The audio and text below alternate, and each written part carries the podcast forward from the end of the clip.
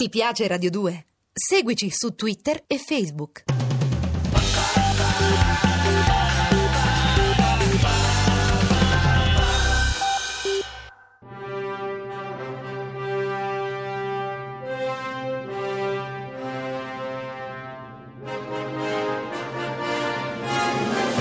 Non è mai troppo cinema.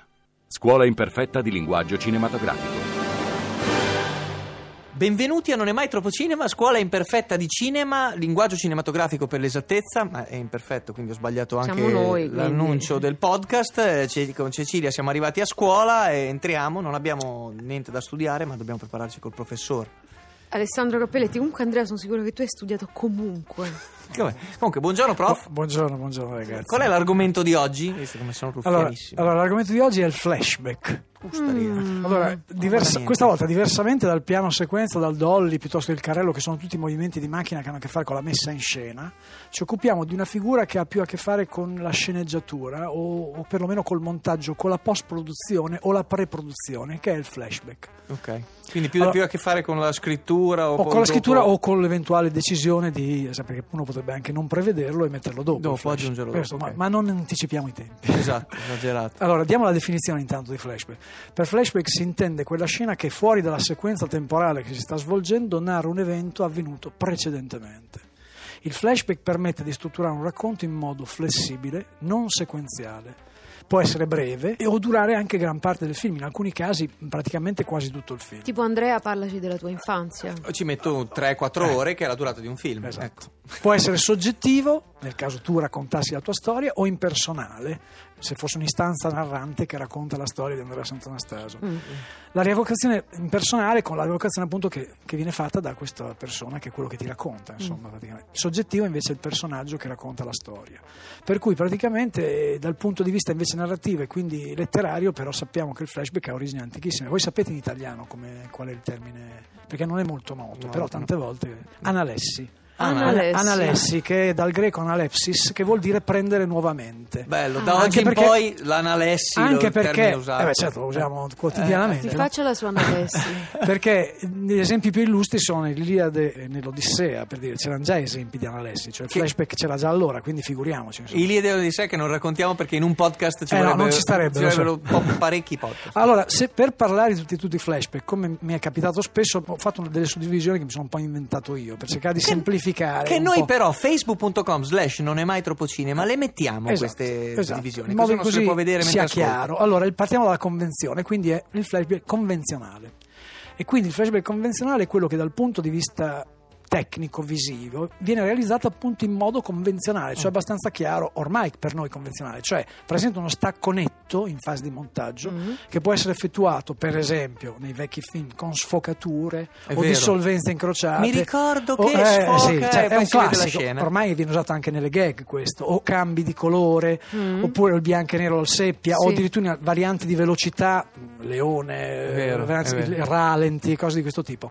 Ovviamente anche la musica può sottolineare, cioè tutti elementi che erano atti a dire allo spettatore guarda che stiamo, perché ovviamente Stiamo all'inizio... ricordando, guarda Esatto. che stiamo ricordando. Esattamente. È diverso da questo tempo in Esattamente, perché vivendo. bisognava semplificare. Allora, il primo esempio che mi viene in mente di cinema classico e di cinema straordinario che ha usato il flashback per tutto il film è un film di Billy Wilder, è un film del 44, La fiamma del peccato. Vabbè, Mamma Double mia. Indemnity e lì praticamente c'è Fred McMurray che è il protagonista che praticamente dall'inizio alla fine entra è ferito e e Registra. registra la, la confessione e praticamente da lì parte la dissolvenza incrociata e incomincia la storia. Da lì- racconta come gli è successo quello che vediamo all'inizio del film Esattamente, tramite queste soluzioni lo spettatore è in grado di riconoscere che qualcosa è cambiato e quindi può ricomporre mentalmente la successione logico-temporale dei fatti, cioè questo serve per è l'aiutino, insomma, in qualche modo. Sì. Tornando al, al discorso della storia, voi potete immaginare chi ha usato per primo la, provate a dire chi ha usato per primo il flashback nel cinema. Sarà- sarà- Cioè, stando sono sempre che tre o quattro. o Hitchcock sono sempre gli stessi o Hitchcock Da un po' prima. Griffith, Griffith, Fa- Griffith. Fastrone legge No, no, già citato per altre Griffith, cose. Cioè, Griffith, che, che è praticamente considerato il padre fondatore del cinema narrativo, è uno dei primi esempi di questa tecnica intolerance. È il suo film del 1918. Quello del Ku Klux Klan, per intendersi. No, per- no, ah, quello è nasce da una ah, nazione. que- quello nasce da una nazione. Ho sbagliato. No, beh, Ho sbagliato. Sbagliato. Io santo, ho sbagliato, Allora, santo eh, Anastaso. eh, dunque, diciamo che agli esordi non era così comune questa cosa, per cui diciamo che è diventata invece una convenzione. Il primo che l'ha fatta diventare una convenzione invece è William Wyler con il film Cime tempestose del 1939, il film tratto da Bronte, dal famoso libro, insomma, e praticamente da, da questa prima Wyler, lo, storia. Wyler lo sappiamo bene perché è uno dei preferiti di Cecilia. Ma William anche per William capire Wyler. proprio la psicologia del personaggio ci Sì, serve, no? sì. Tra l'altro, poi, questo poi ripetendo esattamente quello che fa il libro, per cui di fatto in questo caso è venuto abbastanza facile perché in qualche modo. Poi, però, diciamo, oltre a questi esempi che dicevo convenzionali, si passa a quelli che sono gli esempi non convenzionali. Cioè, chiaramente gli autori sono lì per cercare di inventarsi qualcosa per complicare, per essere innovativi, eccetera. In questo caso, tu puoi essere innovativo o non convenzionale nella scrittura o nella messa in scena, in tutte e due o in una sola. Io qui ho un esempio di convenzionale nella messa in scena ma non convenzionale nella scrittura ed è Billy Wilder, guarda caso Ancora? sceneggiatore. Cioè, no, ah. questo è Billy Wilder, Ah, Billy Wilder. non William Wilder. Ah. Per cui in Viale del Tramonto, con la Sì. famosa scena del morto che fa il Eh, flashback, chi vi ecco, spiego cosa mi è Esatto, successo? Esatto, c'è questa scena in cui a un certo punto vediamo il cadavere nella piscina e ci rendiamo conto che è un cadavere ci sta raccontando la storia. Sì, è non, era, non era mai successo e chiaramente è una cosa spiazzante. Cioè, c'è questo meccanismo paranormale che sicuramente. Però poi dal punto di vista della messa in scena è una normale dissolvenza. Sì, il film parte ed è esattamente uguale. Solo, solo che l'unica cosa è che è un morto che racconta. Che, Esattamente. che poi come American Beauty. Esattamente, esattamente. Quindi da questo punto di vista il discorso è convenzionale nella messa in scena, ma non convenzionale nella scrittura. Mentre invece poi, per esempio, per la messa in scena dobbiamo andare ad esempi un po' più recenti, dobbiamo andare nella Nouvelle Vague. Mm.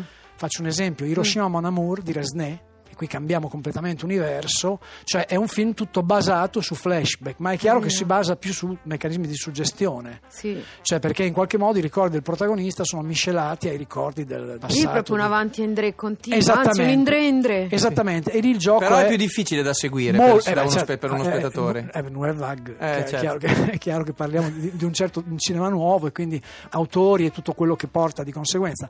Per cui diciamo la prima suddivisione che bisognava fare era appunto questa, convenzionale e non convenzionale. Dopodiché adesso abbiamo tutta una serie di divisioni che vedremo. Che vedremo dopo la ricreazione, Esatto. perché adesso ci vuole per la mente un panino. Io prendo un panino, tu cosa prendi?